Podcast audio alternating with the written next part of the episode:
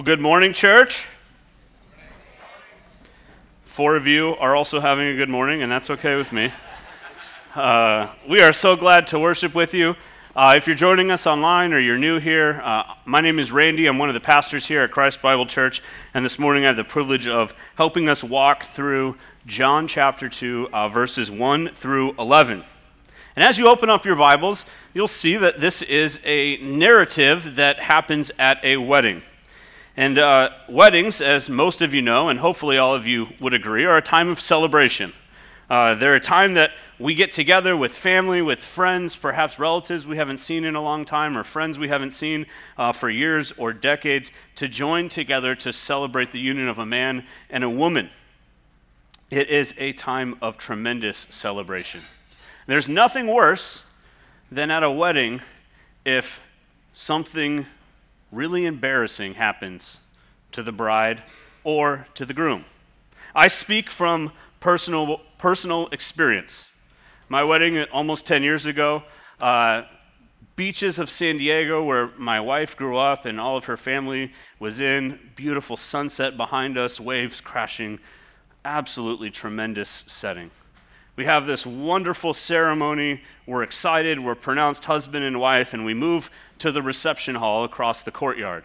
As I sit down in the reception hall, I begin to think, you know, it's been cloudy, the weather's a little weird here, but I don't know why my legs feel so cold.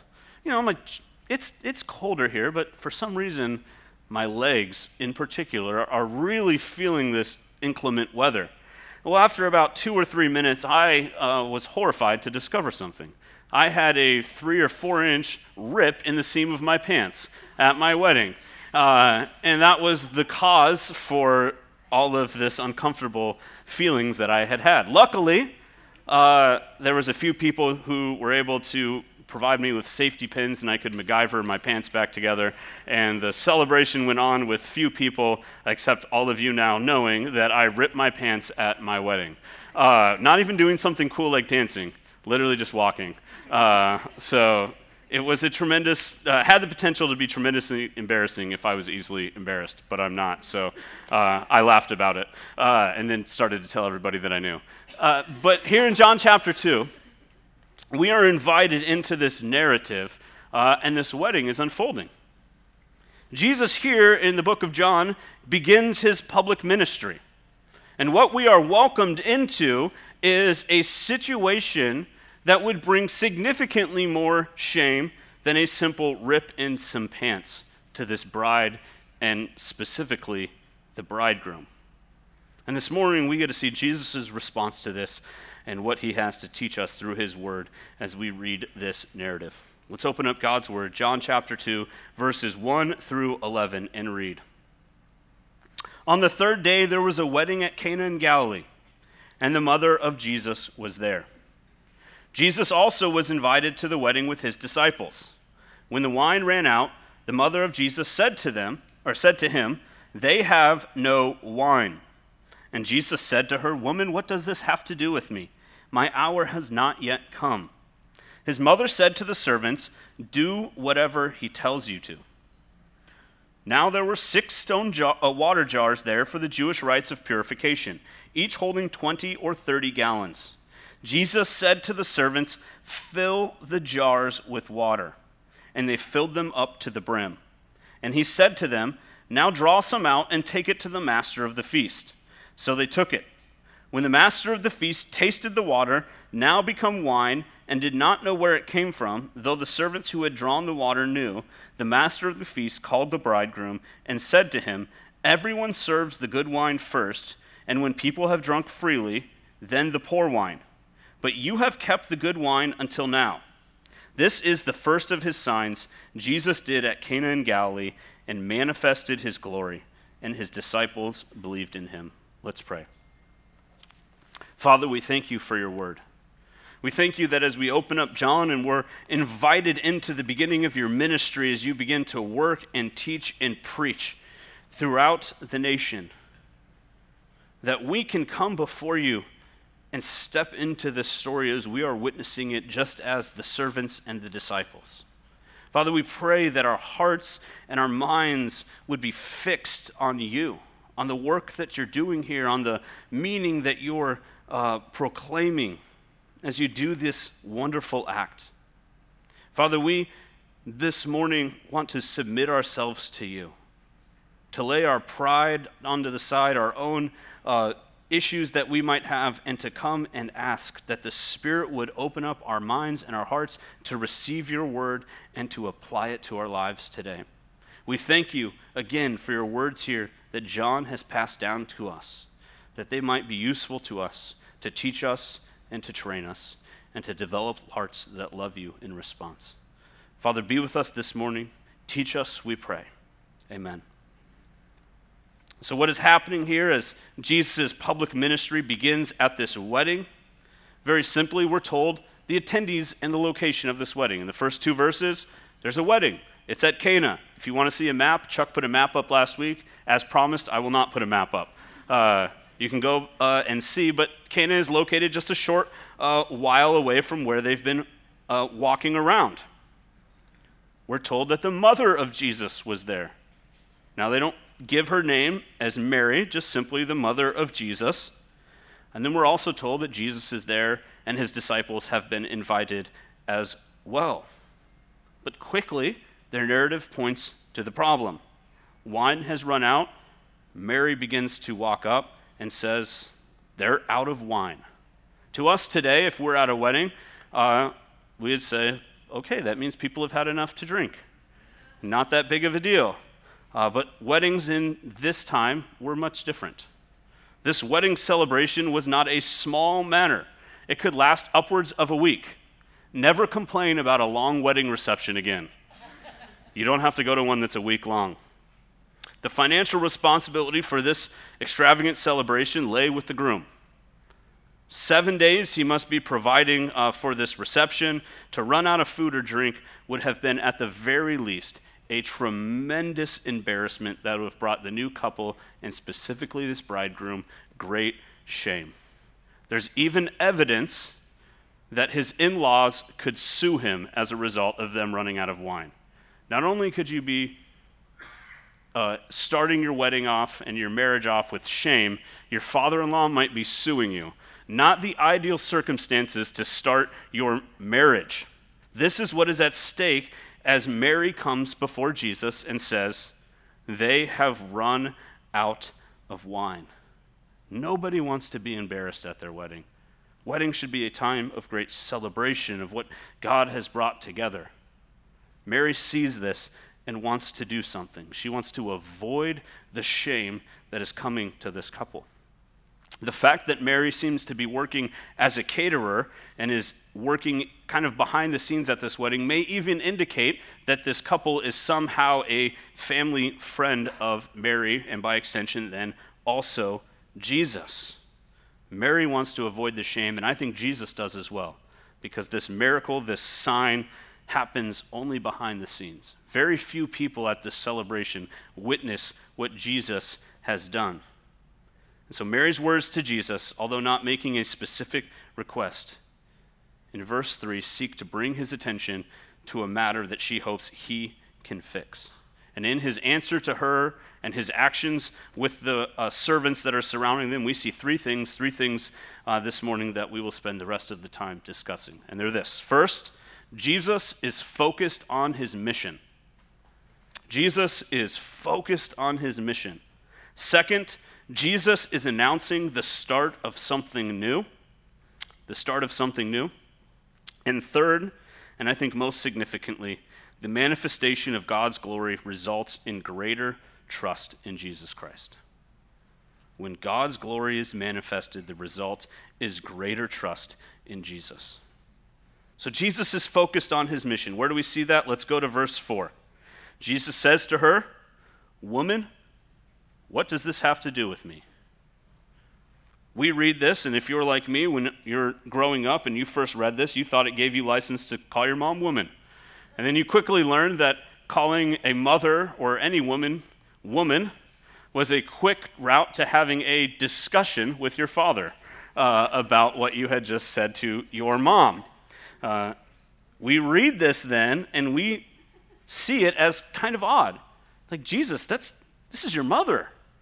She gave birth to you. Like she was chosen by God to bear you.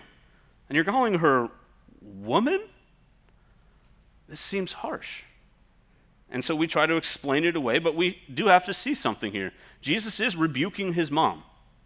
He is rebuking her for asking of something, something of him uh, that he says, My time has not come yet. But where we translate this in English, woman, what does this have to do with me? We could perhaps translate it something softer uh, along the lines of, Ma'am, why are you involving me in this? What does this really have to do with me? He's not necessarily uh, talking down to her, but he is rebuking her. And he says, Why? My time has not yet come. So, what does this mean? And how does this point us to the idea that Jesus is on mission? Jesus is announcing to his mother, when he says, My time has not yet come, that it is not yet time for me to display the fullness of my glory.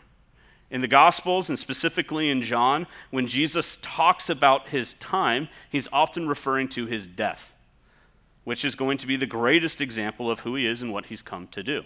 He's come to die, and on the cross, the fullness of his glory begins to be revealed as he is the Savior of mankind. And so he's right to tell his mother, It's not yet time for me to display my glory in this miraculous way. He's also putting distance between him and his mom. When he says woman, and John doesn't refer to her as Mary, we see a distance coming between mother and child. No longer will the family be what drives Jesus care for his mom or his siblings. What is going to be his guide star, where his direction is headed, is determined only by the Heavenly Father's will for his life. This is what is going to determine what he does and is going to be revealed as the purpose of his coming.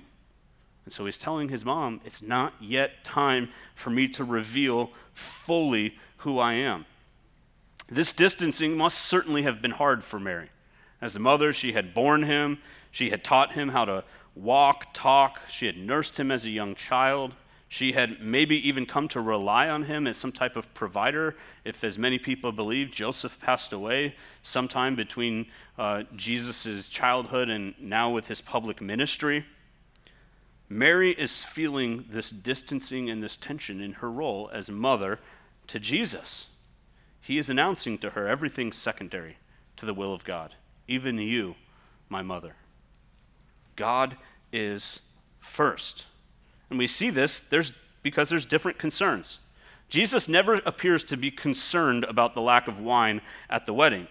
D.A. Carson, in his commentary, notes that Mary wants the wedding to end without embarrassment, but Jesus is concerned about the revealing of his mission and his time. Jesus remembers that the prophets characterized the messianic age as a time when wine would be in abundance. You can go to Amos 9 to see this. So here he's treating these circumstances that are developing as a type of acted parable.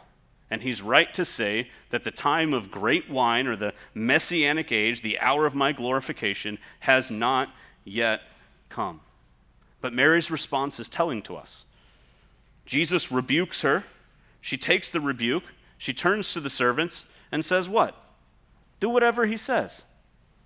She doesn't seem uh, deterred by this response from Jesus. She believes that he will do something about the issue at hand and prevent shame from coming to this bridegroom. Carson goes on to put it this way Mary approaches as his mother, is reproached, but she responds as a believer, and her faith is honored.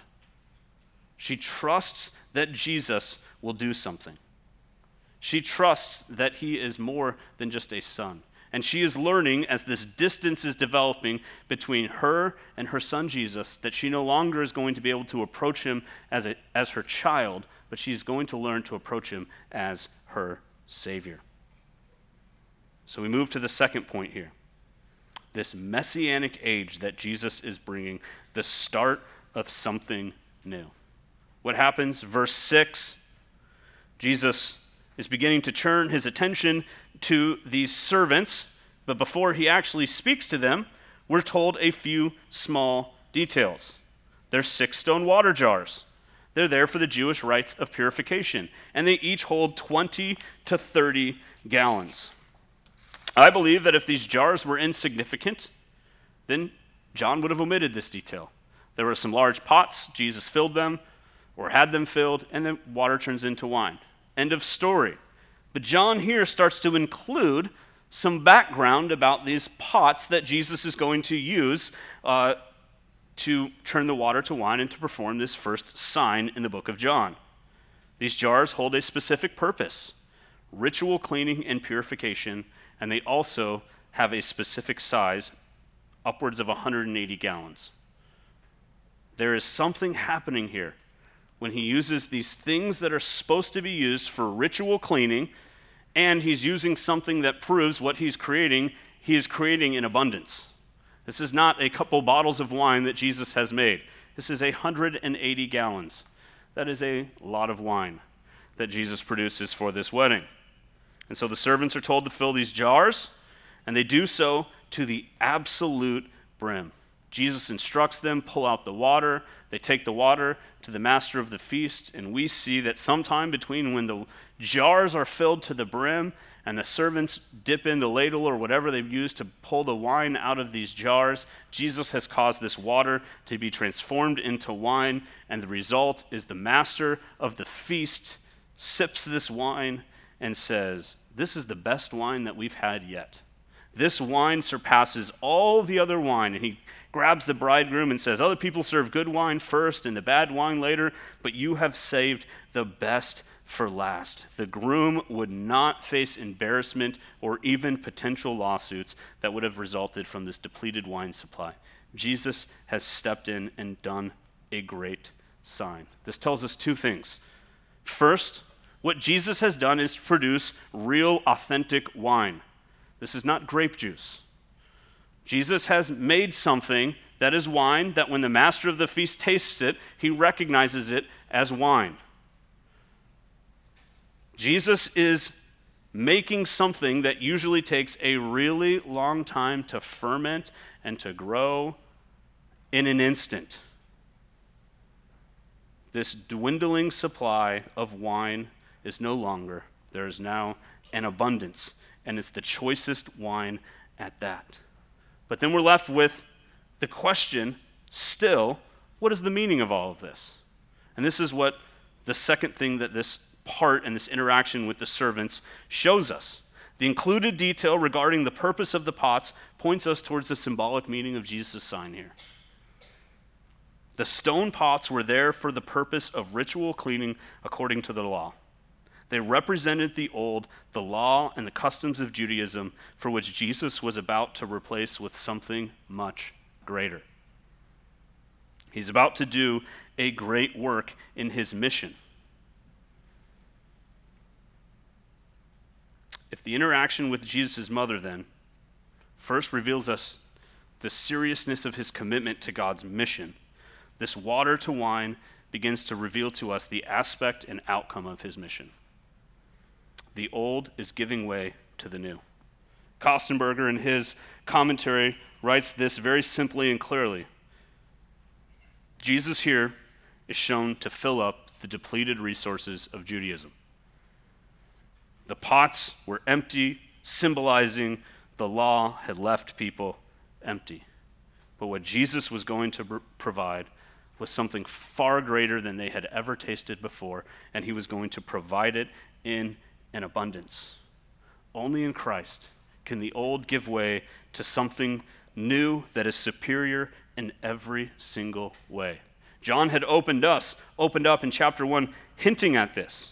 Verse 16 and 17, what did he say? For from his fullness we have received grace upon grace. For the law was given through Moses, but grace and truth came through Jesus Christ.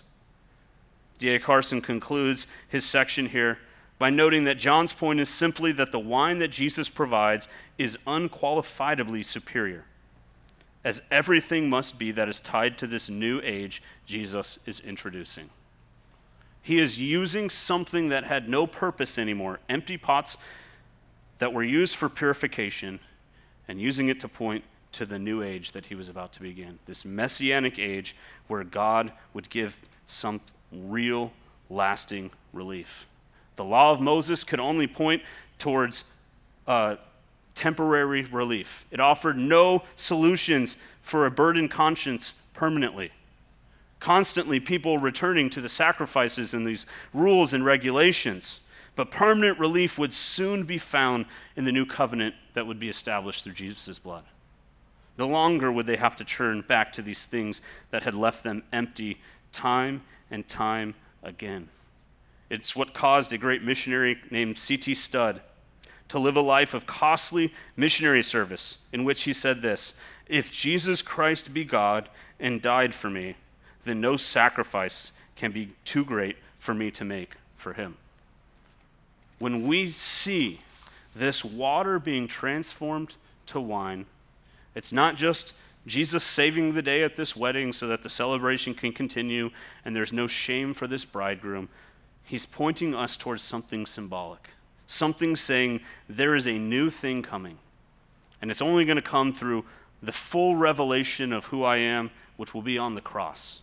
And on that cross, as C.T. Studd notes, Jesus gave it all.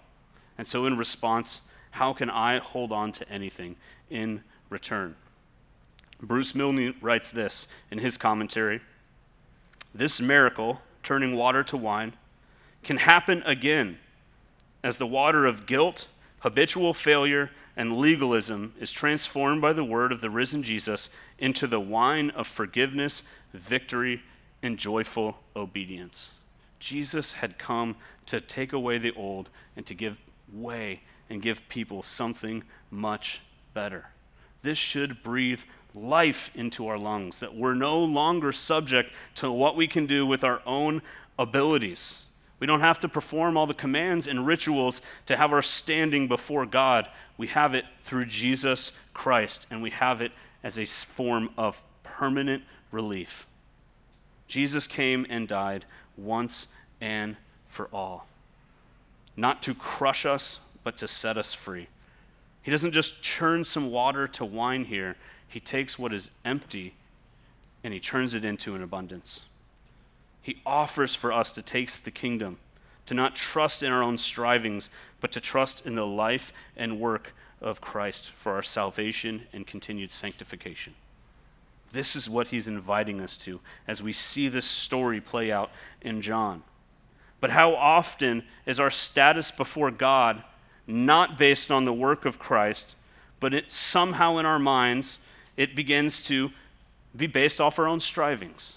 We know Jesus saved me, but now I need to prove that I'm worthy of his salvation, or I need to work harder to earn what Jesus has done for me. And so we don't let in our hearts the Spirit of God reign or in our minds, and instead we begin to submit to a spirit of legalism or judgmentalism based in the idea that if we simply do better, God will reward us more. That we must earn our way to God, we must prove that we are worthy of the gift that He has given to us. But when we start to do this, we start to breed contempt in our lives, maybe for ourselves, to say, How can God love me? Start to breed contempt in others, and you say, How could they disrespect other people? How could they be such a poor Christian? XYZ, fill in the dots with whatever attitude that we begin to breed in our hearts when we start to look and trust in our own strivings rather than in Christ. And we start to feel crushed and we burden our conscience we miss out on that joyful obedience because we have trusted once again in our own work, which can only produce guilt, habitual fa- failure, and legalism. Christ offers something more, and John wants us to see it, to taste it, and to have it. So, if John's point in this story is that what Jesus provides is better, we can't forget the broader sense in which he's recorded these signs in the gospel. John 20 tells us this. Now, Jesus did many other signs in the presence of the disciples, which are not written in this book. But these are written that you might believe that Jesus is the Christ, the Son of God, and that by believing you may have life in his name. On a much broader sense, John is including this sign not just to point us towards the new that Jesus is showing us, but that people might see it, read it, hear it, and believe that Jesus is the Christ, the Son of God. And indeed, this is what happens. Verse 11 What is the result of this uh, sign, this work, this wonder that Jesus had done? John tells us this is his first sign that he did at Cana in Galilee and manifested his glory. And his disciples believed in him. Great wine has been produced, shame for the bridegroom has been spared, but the true result of the story is that the disciples saw and they believed. It's the final point this morning. The manifestation of God's glory results in greater trust in Jesus Christ. This genuine act of God is displayed in his own authority over creation to cause the water to become wine, results in his glory being shown, and the belief in his disciples to grow. Augustine points out that this sign is revealing the same person who makes water to turn into wine at the wedding is the same one who does the same uh, in the vine every year. He simply expedited the process. It's no less miraculous that clouds show up in the sky, it rains down, the ground soaks up the water, vines grow, grapes ferment, and you know, years later, 20, 30 years, or if you're not that snobby, like you know, 18 months, uh, wine happens, right? You drink it and you enjoy what God has done. It's an amazing process. Jesus is Lord over creation, and He has an ability to command to do it what He wants, whether it takes a significant amount of time or a moment's notice, Jesus is the Lord. And the response when we see the lordship of Jesus, when we see a genuine act of God, is always faith. When God works in our hearts, it produces faith. We can't produce faith on our own. A genuine act of God happens, we are regenerated, and we respond in faith. God's actions produce faith. Seeing Jesus' command over creation, this genuine act of God, has caused the disciples to respond with faith. F.F. F. Bruce says this as we conclude this morning Jesus, in the book of John, refers to his miracles not as signs, but as his works. And we are reminded that the work of God produces faith.